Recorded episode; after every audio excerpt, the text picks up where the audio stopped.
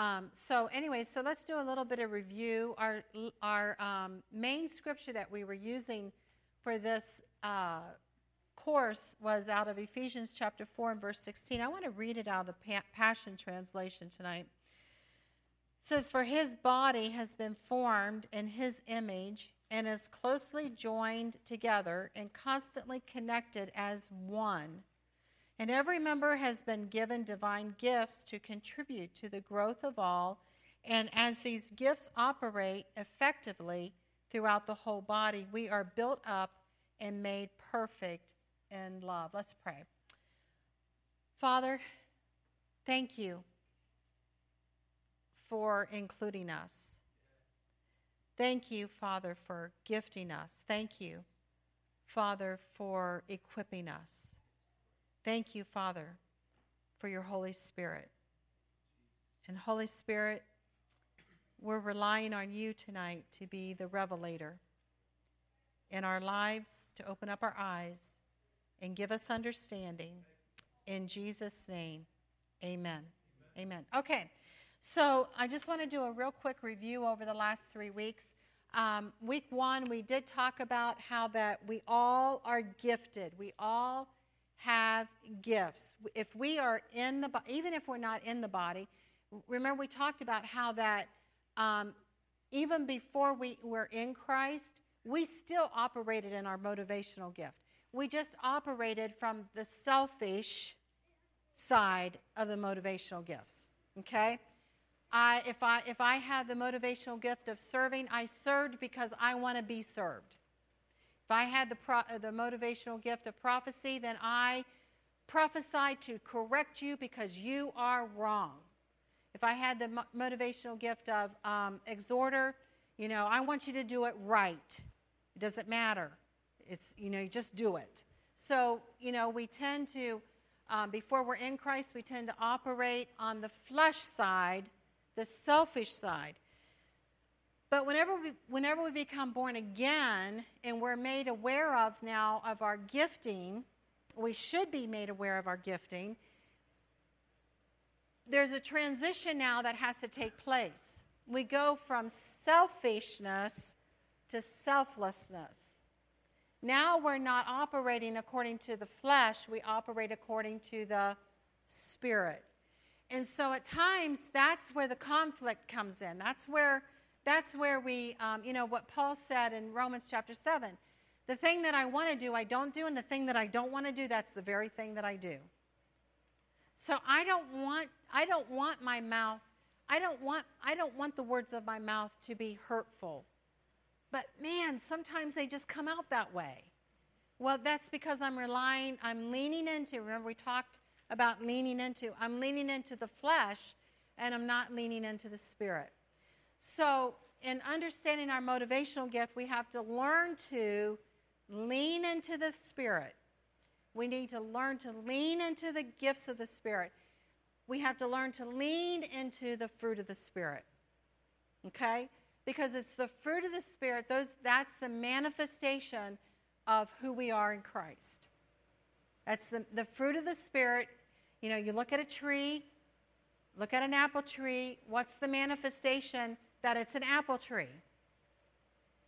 The apples on the tree. If you're looking at an apple tree, you're not going to see oranges on that tree.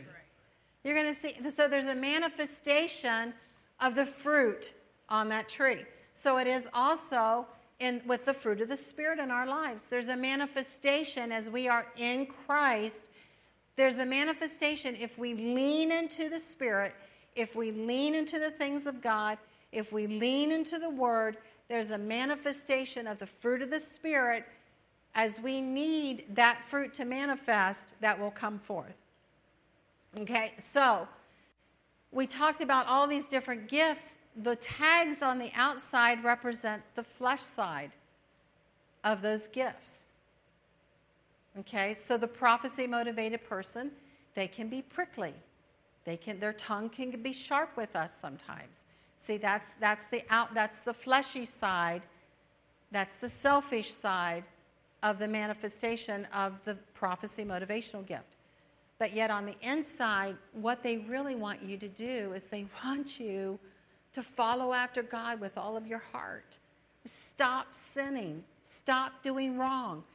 Follow after God. Repent. Do what's right. Do what you know is the right thing to do. That's the whole, whole motivation of the prophecy gift. And so we're not going to go over each of those tonight, but you know, you can either go down through Facebook Live or Facebook on AGC Church and listen to the previous ones, or you can come up and just look through the different bags and see what's on the inside. The inside is the spirit, spiritual gift, the manifestation of the spirit. And so we kind of lump them all into three different ones that's each that's in each of those bags.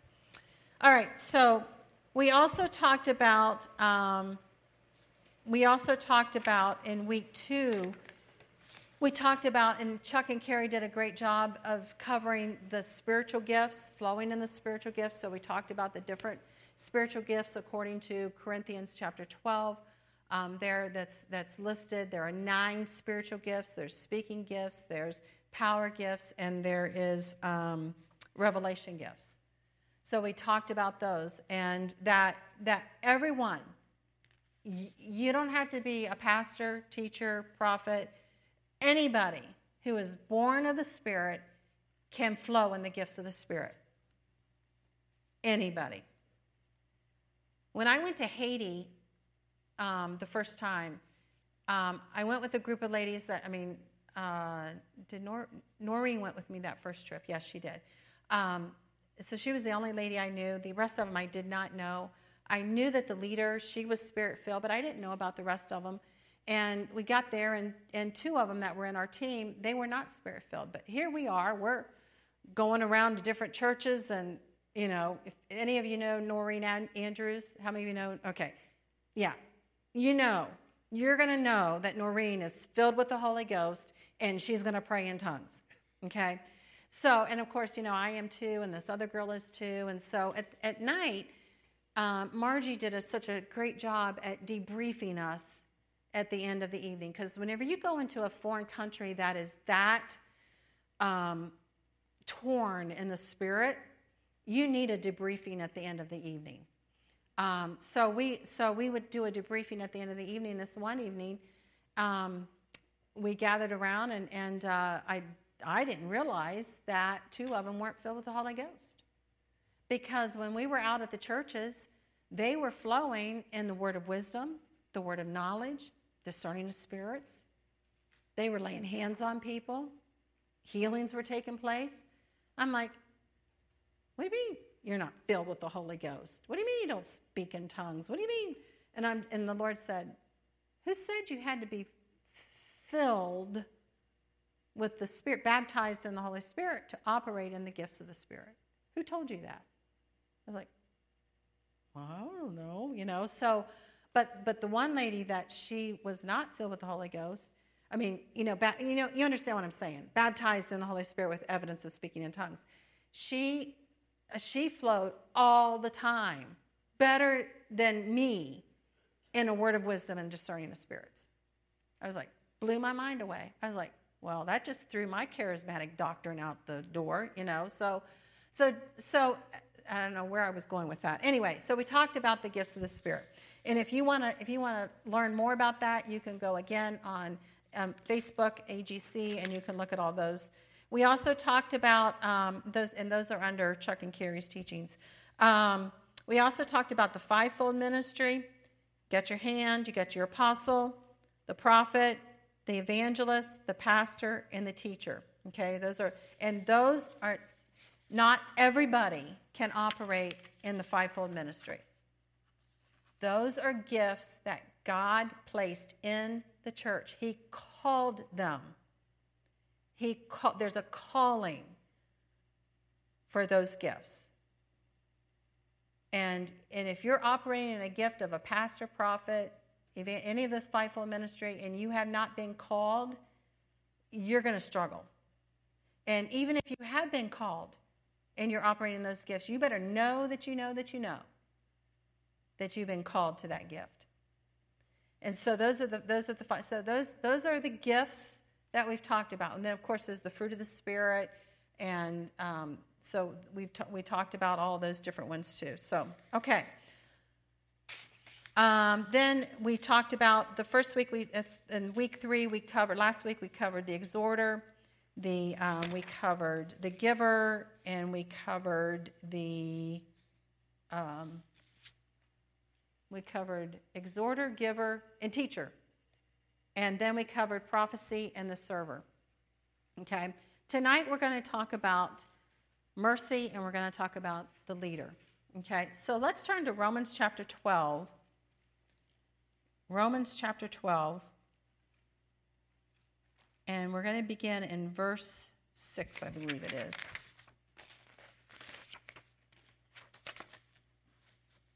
Romans chapter 12 and verse 6. And again, I'm going to read this out of the, mess, out of the Passion Translation. God's marvelous grace imparts to each one of us varying gifts and ministries that are uniquely ours. So if God has given you the grace gift of prophecy, you must activate your gift by using the proportion of faith you have to prophesy. If your grace gift is serving, then thrive in serving others well. And if you have the grace gift of teaching, then be actively teaching and training others. If you have the grace gift of encouragement, then use it often to encourage others. If you have the grace gift of giving, then meet to meet the needs of others, then may you prosper in your generosity without, fan, with, without any fanfare. If you have the gift of leadership, be passionate about your leadership. And if you have the gift of showing compassion, then flourish in your cheerful display of compassion. So, he talks about here the gift of leadership, the gift of leadership. so, let's talk about the and you know and the, and the one thing that he that he mentions here, he says that it, the, these are uniquely our gifts. And we, and we talked about this before, and, and I think we, we discussed this at the end of one of the classes, is, is that, and tonight, whenever you take the survey, you're going to find out that there's going to be two to three of these gifts that you're going to really, is, that's going to manifest to you, okay, as you take this survey. Um, but there's, there's going to be one that's going to be a real dominant one for you. But you're also going to find out that, oh, you know what? Wait a minute. My second one is giver, or my third one is exhorter. So, you know, don't, don't be like, oh my gosh, I'm, I'm flatlined. No, that's not true. You've got one that you're dominant in, but then you're going to flow at any given time, you're going to use any one of these gifts. And as much as my best friend tells me I have no mercy, I have mercy. I just don't flow in it all the time. But when I need to flow in mercy, if there's no mercy people around me and somebody standing in front of me that needs mercy, I'm going to flow in mercy. Okay? So, and we also talked about the fact that Jesus flowed in all of these. Jesus had all of these in him. Why? Because one, he, he you know, he's the Son of God. And he, he also has, he's God the Father, God the Son, God the Holy Spirit. So all of these gifts, Jesus flowed in all of these gifts. So if he is in us, then we have all of these gifts manifested in us, but there's going to be one, two, maybe three that are going to be prominent in your in your in your walk. Yes, Rick. Yeah, but didn't Jesus say that what I have, you have also, but more abundantly? Absolutely, and he said, "Works that I do, you're going to do greater works." But so so we have, yeah, I mean we have what he's doing in us. So meaning, and what Jesus was saying about that, Rick, is is that okay? While he was on the earth, there was one Jesus. Okay, he wasn't everywhere. But once he died on the cross, rose from the dead, released the Holy Spirit into the disciples, they preached the gospel. The Holy Ghost fell on the day of Pentecost. The Holy Spirit now, Jesus now, and, and don't, don't take this the wrong way, but there's many Jesus now. But Jesus is like there's not a little bit of Jesus here, a little bit of Jesus here, and a little bit of Jesus there. There's the fullness of Jesus in each of us. Okay, I know it blows our minds away. How do you, how do you, how can that be? How can that be? Don't don't mess with it with your mind. Don't touch it with your head. Touch it with your spirit. Okay? You can't divide up Jesus. But at the same time, he is in, if you're a believer, if you said yes to Jesus, if you said, I accept Jesus as my personal Lord and Savior, I believe that He rose from the dead, I've asked Him to forgive my sins. You know, the scripture says, Romans 10 9 and 10, that you're saved. Now, His Spirit resides in our spirit. So now we so now we have all of these. But based on my gifting, based on the gifting according to scripture that says he knew me before I was in my mother's womb, he gifted me. If we were all the same, if we all operated in the same gifts at the same time, what good does it need? What good do I need to be here? I mean, what good? But, but, because I am dominant in one or two of these gifts, and then Tina's dominant in another one or two of these gifts, and Ken is dominant in another one or two of these gifts, then we have, as we, as we read there in Ephesians chapter 4, now we have the body coming together and doing what it's supposed to do. Okay? Yes.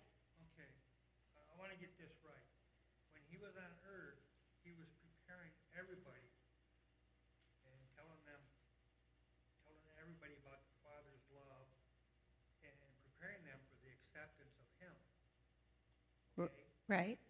Once he was crucified and then resurrected, then once he ascended down to heaven, that's when he manifested into each and every one of us that accepted him. Yes. Yeah. Yes. Because he couldn't do it when he was on earth. No.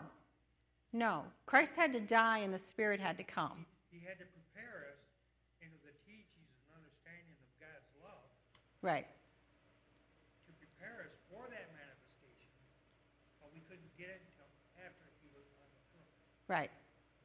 Okay. All right. So, again, Jesus operated in all of these at any given time. If need be, I can I have I have operated in all of these. Even mercy, contrary to my best friend's opinion. I have operated in mercy. And, and I do serve, contrary to other people's opinion. I, I have operated in serving. So, you know, so yes, so we, we can at any given time use these gifts as, as they are needed.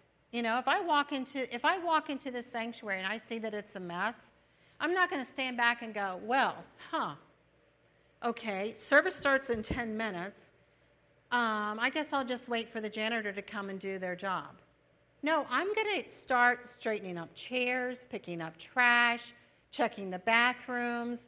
I'm going to do what I need to do to make sure that the place is ready. I'm going to step into the role of a server. Okay?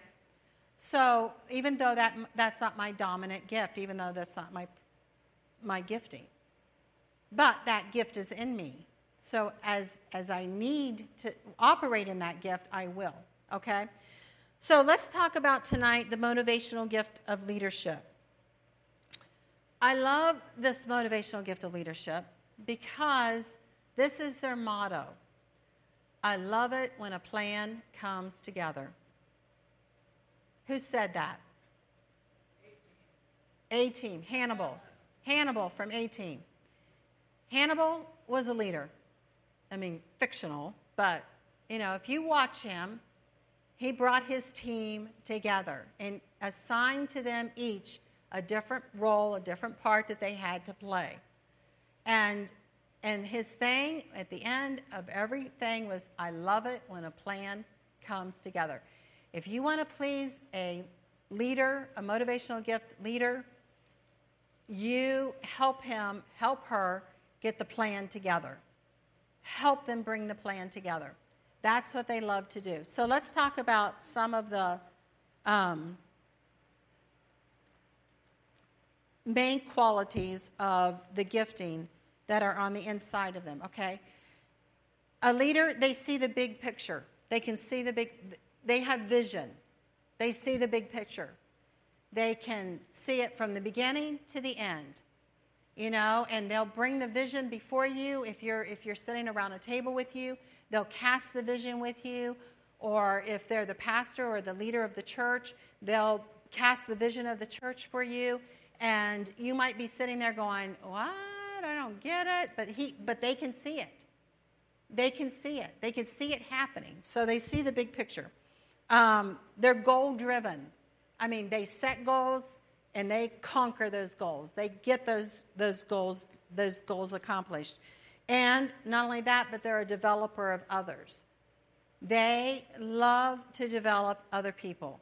And so and they love to develop other people in their giftings. So they will teach, train, equip, empower other believers, other, other people, and bring them around them for the sole purpose of accomplishing the vision that they see. Okay? So these are the gifts of, of the leader. I just want to make sure I put them in the right Heaven forbid I put it in the mercy bag. All right. So those are the spiritual gifts. They're there. Okay. Let's talk about, and then we'll go back over and review some of their, their positives and their negatives. So, because because they are, and, and you can you can pick out a leader in a group. Uh, you know, you can see who they are. Um, but because they're so driven towards the vision, sometimes it looks like that they can be very dic- dictatorial. Is that the word? Dictator. Is that the right? Dictatorial? Is that the word I want? Dictator. Or authoritarian. Authoritarian. They can be very bossy. Okay? And it can, they can almost come across that just do what I said. I was talking to my sister yesterday, and um, my sister is a, uh, on the DISC personality profile, she's a C, meaning she's analytical, she's melancholy, and actually, she is a uh, certified, uh, she's a CPA. So, uh, and, and she works in that. So she, um, she has a boss, a CEO, over the company that she works for. She's the CFO of the company, and she has a boss, the CEO of the company, who is who has this motivational gift. And he's a D, a driver, type A personality in his personality profile. So, you know, he comes in and says, uh, we're changing all the branding. So, yeah, so we're changing all the branding. Okay, my sister's sitting there going, okay, I'm sending out invoices with the old branding. I'm sending out receipts for the old, with the old branding. When is the new branding coming out? Don't know, don't know, but we're, we're changing it all.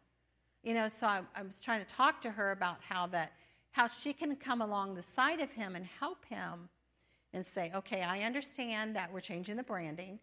Um, and let me give you a time frame because he wasn't giving any time frame. Let me give you a time frame as to when I think that we can have the branding done. I said, You're going to help him a lot because all he sees is change of branding. That's all he sees. He doesn't see, okay, so now we need to get a template made. We need to talk to PR. We need to have everything change. Everything, all labels need to be changed. Everything needs to be changed. Invoices need to be changed. Receipts need to be changed.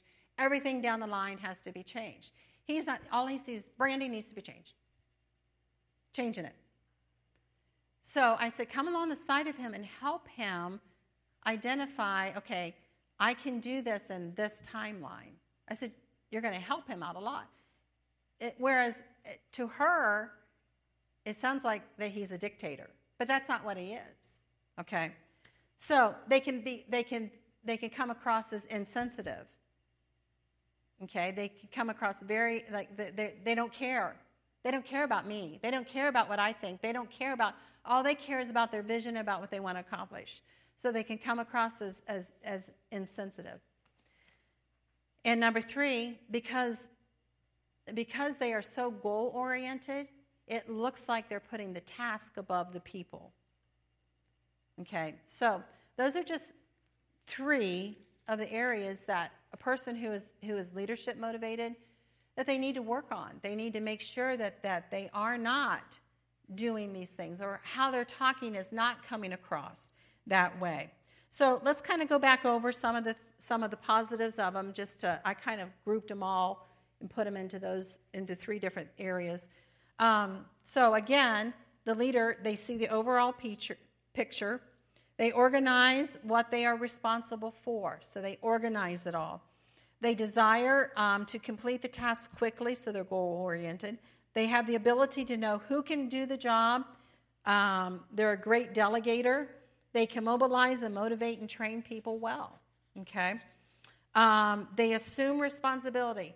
If it doesn't go right, they assume the responsibility that it did not go right. It's their fault. It's not the usher's fault that it didn't go. Obviously, I didn't communicate well, so they, they assume the responsibility. They love to see a completed task, so they desire to move on to a new challenge when one is done. that's, that's one of the drawbacks that a leader does have is, is that they can get bored really quick. So it's almost better for a leader, an organizer, to have, have the task or the vision broken into segments, or else they're going to get bored. The vision's way down here, and they're going to get bored about right here. And then they're going to just drop off.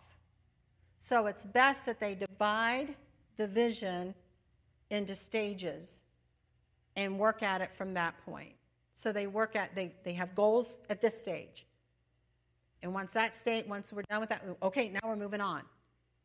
Okay, now we're moving on until finally they get to the completed, the completed vision.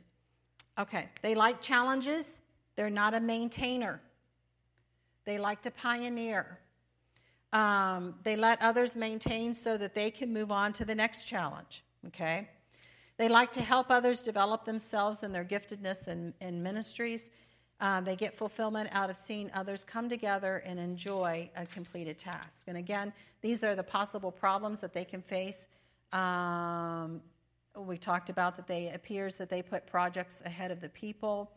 They can appear, appear insensitive to the personal needs of the workers involved in the project.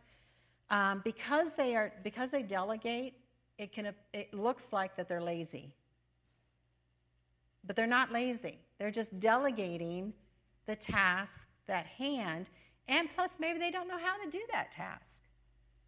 You know, my sister's um, CEO, he's not an accountant. He doesn't, he doesn't know how to do the books. So he's counting on her. He's delegated that to her. Does that make him lazy? Heck no. Do you want him doing the books? You don't want him doing the books. You know, so, you know, when, when, you know, for example, when pastor says, okay, we're doing a work day and these walls need to be painted pink and we're going to change the carpet to red, okay, you don't want pastor painting the walls pink. Well, even though he said we're going to paint, you don't, let me just say this. I don't care what color he's called for, you don't want pastor painting the walls because he's not gifted in painting. Okay. And if he comes in here and he doesn't pick up a paintbrush, it's not fair for us to stand back and go, he's lazy. That's not right. He's just not given to painting. What do you mean he's not given? See, now, those of you that are servers, you're all sitting out there. What do you mean he's not given to paint? Anybody can paint. No, not everybody can paint. Okay? And all you givers are sitting out there going, why don't we just pay somebody to come in and paint it? Okay? All you prophets out, the prophecy motivated people are out there going, you know, I, thus saith the Lord, I'm going to tell him that he needs to pick up a paintbrush and start painting. You know, so, okay, so you see how all those are starting to flow? Okay. All right. They tend to stand on the sidelines unless they are in charge or until those that are in charge tell them what to do. Okay. Um, ne- neglectfulness and explaining the why of an individual task must be done uh, may appear dictatorial and callous. So, again, coming back to that they can appear like they're dictatorial, you know, what they really need to do is they need to explain why, why we are doing this. Because, you know, and pastors talked about this before. If you don't know the why, come midway, you know, I remember when we tore this sanctuary apart. I mean, for those of you that don't know, that used to be the stage up there. And it was a deep, dark hole. And the baptistry was clear in the back. And then we did have a, a, a small stage right out here in the front. But the, all the chairs went this way. So it was a long sanctuary. And God gave Pastor the plan. You know, he was really praying and fasting and seeking God about the next stage of the church, not about the um, structure of the church, but about the spiritual structure of the church. And he was in here. I remember he was sitting right over here. We had three sections, and he was sitting right over here praying. And we were actually in the middle of a women's conference. And he was praying, and God so, told him, He says, I want you to change the sanctuary around. I want you to face it to the east. And he goes, what, Well, what good is that? He says, Well, I gave Moses a plan. I'm giving you a plan. And so he had the plan. He got the plan. And he came before the church and said, This is what we're going to do. And on this Sunday after church, we're going to rip. And I'm telling you what, they had this thing demolished in one Sunday. Now, Pastor was told six weeks. We'll have it put back together in six weeks. Three months later, and then some, it was put back together. Now, I can't tell you that there weren't times that he was like, I'm done. Just move me on. Somebody get me out of here. You know, because he want, he, in his head, he saw the completed plan. But it was taking a lot longer. So if he didn't understand the why and he didn't communicate the why with the people, midway, we'd be, still be sitting in a mess right here. And this is what happens in many churches because they don't understand, they don't, they're not communicated the why. Why are we doing this? Why is it that we're doing? You know, when, when Kathy comes and says, you know, we're going to do this in children's church, if she doesn't explain the why, why we're doing it, then she's going to, people are going to start dropping off. Okay? Usher team. We're going to wear coats, we're going to wear suit and ties from now on. Why? Because I said so. Why? You know, so you're going to you're going to you're going to have to know your why. You know, worship team. If Chuck says we're not going to worship this way anymore, facing the people, we're going to turn around and worship this way. And if his worship team looks at him and goes, "Why?" He better have the why down. He better know why. I know those are extreme examples, but if you don't if if you're not communicating the why as to why you're okay how many of you have kids? How many of them asked you why? And just because it's not the answer that's that's not going to suffice is it? Why? Well because why? What so they're going to continue to ask you the question why until they understand fully what it is, why it is that we're doing that, or why it is that they can't run out into the middle of the street, or why it is that they can't touch the hot, hot burner, or why it is that they can't do this, or why it is that they can't do that. So they'll, they'll continue to ask the question. And you know what? As a leader, we have to be willing to answer that question. We can't get frustrated when people come and say, Explain to me again why it is that we're doing this. I, I can't remember. I, I, I'm not sure. Why is it that we're doing this again? As a leader, we need to be, we need to understand that people have to have it refreshed in their mind. You know, it's like it's like on your computer. Once in a while, you have to hit refresh, the refresh button. And what does it do? It brings up the page that was previously there. It reminds you of what was there before. So that's the way that it is. That's the way that it is with as a leader that I need to communicate effectively to those that I am leading, if, if my motivational gift is, is leader. Okay. So let's look at Romans. Remember, we talked about that in Romans 12, that there's those gifts that are listed, but then on down, there's a gift that there's a scripture that goes with that particular gifting. So let's look at Romans chapter 12, verse 15. I'm sorry, verse 14. Speak blessings and not cursings over those who reject and persecute you. So, as if your motivational gift is a leader, make sure that you're speaking blessings. Don't be, don't be cursing the people that are serving around you. You speak blessings. You know, at home. You know, if you have that leadership gift at home, make sure that you're speaking blessings and not cursing those that are in your home. At work, you know, maybe you're in a leadership position there. Make sure that you're speaking blessings and not cursing. Okay? So, um, let's talk about people who, in the scripture, who were leaders. Of course, Jesus. You know, let's, let's talk about various aspects that we saw Jesus um, motivate in, or motivate in leadership in. Um, one, the calling of the 12, okay? Uh, two, the leading of the, the, five, the feeding of the 5,000. He organized, he, he told the disciples what to do, where to have everybody sit, what they were supposed and then when okay now gather up the 12 baskets that are left over you know so on and so forth so the last supper what did he, he told the disciples this is what i want you to do this is where i want you to go this is what you'll find and da, da, da, you know and, and again, let's, let's talk about the drawbacks to it. People could have, you know, his disciples could have looked back and said, Well, what are you doing? Well, we're going to go get this man's donkey. What are you going to do? You know, no, they didn't do that. They did what Jesus asked them to do. Um, another one is Paul, the Apostle Paul. Paul had to operate the motivational gift of, of, of leadership. One, because he was an apostle, he was called to the nations to help organize and set up churches. One, he was also he was an evangelist, but he also then set up churches in those various cities. So he set in those churches pastors. So he helped organize and called around him people to help him. And if you read the book of Acts, you find out there was a lady by the name of Lydia who helped him. There was also um, Aquila and Priscilla who helped him. So they were called to come along and help him do what he had the vision. I'm going to the world to preach the gospel.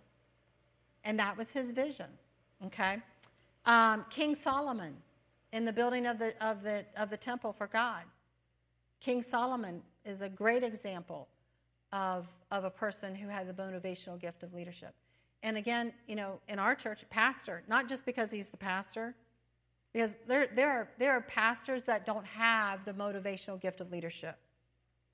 But your pastor, he has the motivational gift of leadership. And so, you know, he casts the vision to us. He throws the vision out to us. He says, This is what, this is what I feel like God's telling us to do. And I know that we've sat in staff meetings before and, and we've said, okay, uh, yeah, all right, so um, question. And it doesn't hurt, it doesn't hurt to question. But we'll, we'll raise up our hand or we'll speak out and we'll say, okay, we have a question. We have concerns. We have, and so we, we get all of those out. We talk all of those out because he's not a dictator. He's leading us. And so he's allowing us to use our giftings to use the giftings that God has put on the inside of us to help us. You know, when, when He said we're going to do these Thursday Thursdays, this is what I see. I see Chuck and Carrie teaching. Sharon, I see you doing this. And then he went to Chuck last week and said, Chuck, I see you doing Revelations. So, you know, that, so we said, okay, we can do that. We see that. We see that happen. Okay, we see the vision too. And so he's helping us, and you know, and even whenever he's training these interns and he's training these other young ministers that are around the church, you know, he's pouring into them. He's teaching them leadership principles. He te- he's teaching them how to use their giftings. So that's what he does. So, okay. Um, okay, so where do they serve? Well, they, you know, they come along, you know, they come along the side of the leader, Okay, if they're if they're not in charge, if they're not the pastor, you know, a leader can come along. You know, pastor has several people that are leaders with him. And so we come along the side of him and help him with the vision. So as as you know, if you feel like that your motivational gift is leadership, then you're coming along the side of or, or uh, other translation says organization. You know, you're coming along the side of the ministry and you're saying, I can organize this. I can I see this. I can see it from the beginning to the end. And so that's your that's your gifting. Um, other places to serve, new outreaches. Maybe you're like, hey, what about if we uh, did this in the community? And you see it. You've got the vision for it. You have the capability of doing that. You have that call on the inside of you to do that. Um, other, uh, other places, special events that we do, whether it's that we have a conference or that we're doing a dinner or that we're doing um, whatever it is that we're doing, you know, and you're like, I can come along the side and help organize that if you need me to do that. Okay, so those are areas that you can serve in. All right, let's talk about the motivational gift of server, and then we're going to stop and uh, take a break, and then we're going to come back and take our survey, or not server, uh, mercy. So, the motivational gift of mercy.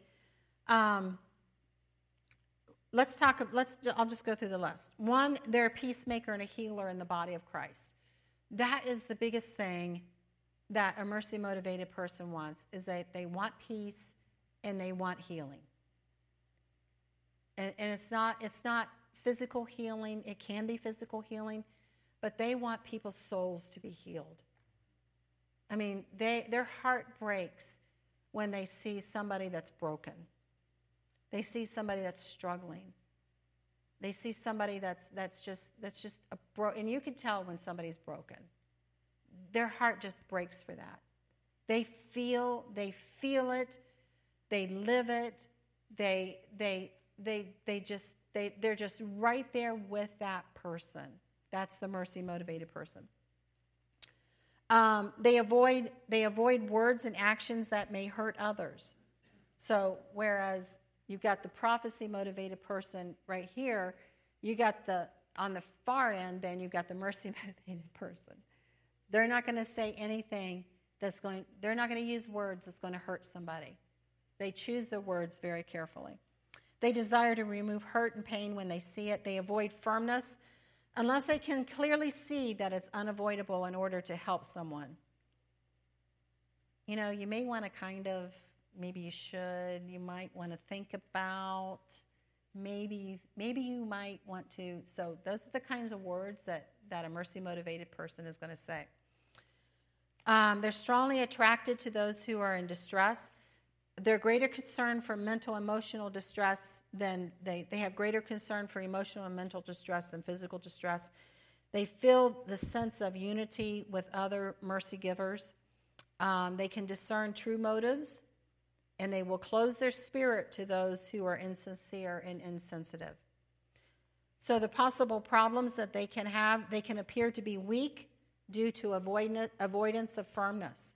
So, if you see a mercy motivated people person, you might think, well, they're kind of flippant, or they can't make a decision, or um, they're not stable.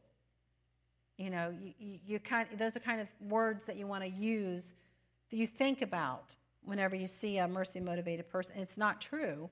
They can be led by emotions too much if not careful. They can get pulled down themselves by the problems of others. I mean, you can just see it on their countenance. I mean, they just, when they talk about the, the situation, they're just, they're just, they're just, you, you would think, excuse me, is it you that's dealing with this problem? And as far as they concern, they're concerned, yes, it is. Because somebody else is struggling with this. So, yeah, it is me. Um, they must be careful not to get down into too many, too much sympathy for uh, for someone of the opposite sex. This is why we always tell, and we tell our staff this, we tell the staff, we tell our leaders this. You do not counsel, talk alone with the opposite sex. Unless it's your wife, your husband, you are not in a vehicle with the opposite sex. But a mercy motivated person, they don't even think. They don't even think about it. They don't even, you know, all their concern is about this person's hurting and they need help. They need to be cautious not to take up another's offense without hearing both sides of the story. So let's talk about their, the three gifts that I've kind of clumped them all into. They're a peacemaker, they have a heart, and they discern.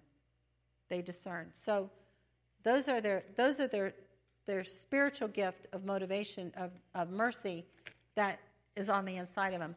But on the outside, what we could see, and what, if we're looking at the flesh, we could see that they appear weak. They appear weak, and they get wrapped up into others' problems. They take on others' problems. Almost, you want to say, you know, can't you just mind your own business? You know, but, and of course, that's somebody who doesn't operate in a mercy motivated saying that, but, you know, but that's kind of, you know, because they're just so ingrained into what's going on around them and people's problems. You just want to say, why, why are you in the middle of it? You know, but you know, so that's something that they have to work on. Is that not that they not, not that they can't, because you can be mercy motivated without all of the emotion and without all of the all of the drama that goes with it.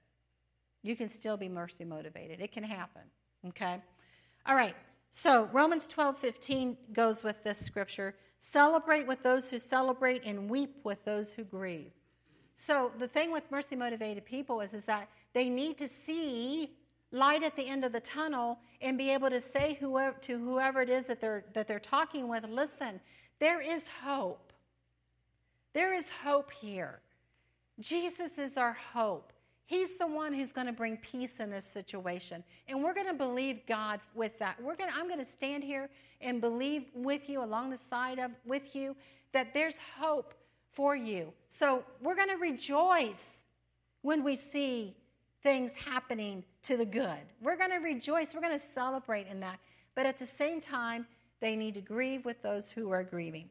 Okay, so people who are mercy motivated, Jeremiah, the weeping prophet. If you read the book of Jeremiah, he, he was mercy motivated. Okay? Not only was he a prophet, but he was also, which is like polar ends as far as I'm concerned. Okay, Hosea, Hosea um, in, in the Old Testament um, was, was mercy motivated. The Apostle John, the disciple John, the Apostle John, was mercy motivated. If you read, if you read the book of John and then you go and read 1st, 2nd, and 3rd John, what is, what is it full of? Love. Love. It's all about the Father's love. All about God's. For God so loved the world that he gave. And it's all true. But out, out of his mercy motivation, God used that mercy motivation to show the love of the Father to the world in written form. He used the motivational gift of mercy to show the love of the Father through John.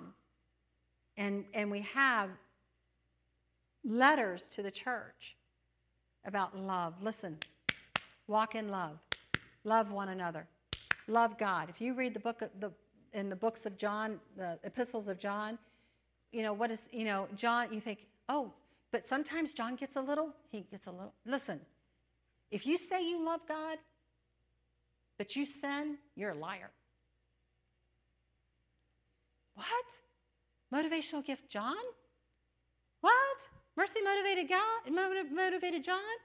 He didn't say that. But because his gift was perfected by the Spirit, you can become strong as a mercy motivated person. You can become firm if you need to. And obviously, God felt like that John needed to become firm in that statement. Because the love of the Father is not, is like um, Marilyn Hickey used to say, is not greasy grace and sloppy agape. That's not the love of the Father. The love of the Father is grace and love. That's the love of the Father. So, okay, so where to serve? Oh, who could guess in the church who is mercy motivated? In this church?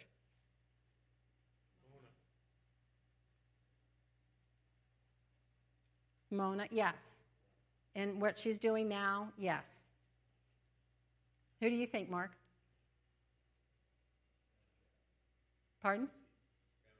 Grandma Kathy. Grandma Kathy is the ultimate mercy motivated person.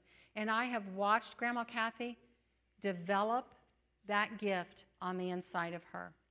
I have watched her manifest that gift throughout the years and how that it has developed. And now, I, I you know, I can say, I mean, not we all we're all developing and maturing in our giftings. Until the Jesus comes back, we will always be doing that. But I can, you know, where Grandma Kathy used, used to be 25 years ago when I first met her to where she is today, I can say when Kath, Grandma Kathy needs to be firm, Grandma Kathy can be firm. But when Grandma Kathy needs to be merciful and let the love of Jesus shine through, that's what you're going to see, right, Lillian? So, yes, definitely Grandma Kathy. And I'm sure that we have many others. I know on my teams, I have, I have at least two or three because I need them around me. I need merciful people around me. Not that I need mercy, but people that I deal with need mercy. And so I need to bring somebody around me that operates in that merciful gift. Okay. All right. So where do where to serve? Where does a mercy motivated person serve? Altar ministry, outreaches, nursing home, hospital ministry, counseling if you get trained in it. If you're a trained counselor, if you're a mercy motivated person, that's a great place. Prison ministries, um, drug rehabs, you know, great places um, to, to use your mercy motivated gift, okay? All right, let's take um, like five minutes. I want you to do, because I've taken many of these, um, not just this one, but several other ones. And, uh, and how many of you have ever taken a personality profile or a motivation? Okay. Have you d- done it for work? Is that what you did it for Tina, or what did you do it for? Um, I don't know if it was like I don't know if we did it at Rhema or whatever. Okay. Just various things. Yeah. I've done it with my mother-in-law and all that. Stuff. Okay. Yeah. It really depends on, um, especially if you're if you're working for a company and they have you take a personality profile. If you're taking it according to where you're working at, it will skew your your not not that it's wrong, but for example, I know I know some people who are a um, a very high uh, C on their job. Uh, in other words, they're melancholy on their job, they're analytical on their job. They come home, they're very high, phlegmatic, laid back, S, stable, steady at home. But their house is all a mess, and their clothes are all a mess, and everything else is a mess, and their kids are, you know, disorganized. Their agenda's all disorganized. But at work, they're very organized. So I guess I'm saying that to help you with this. I want you to take this with the church in mind, not your family, not your husband, not your kids.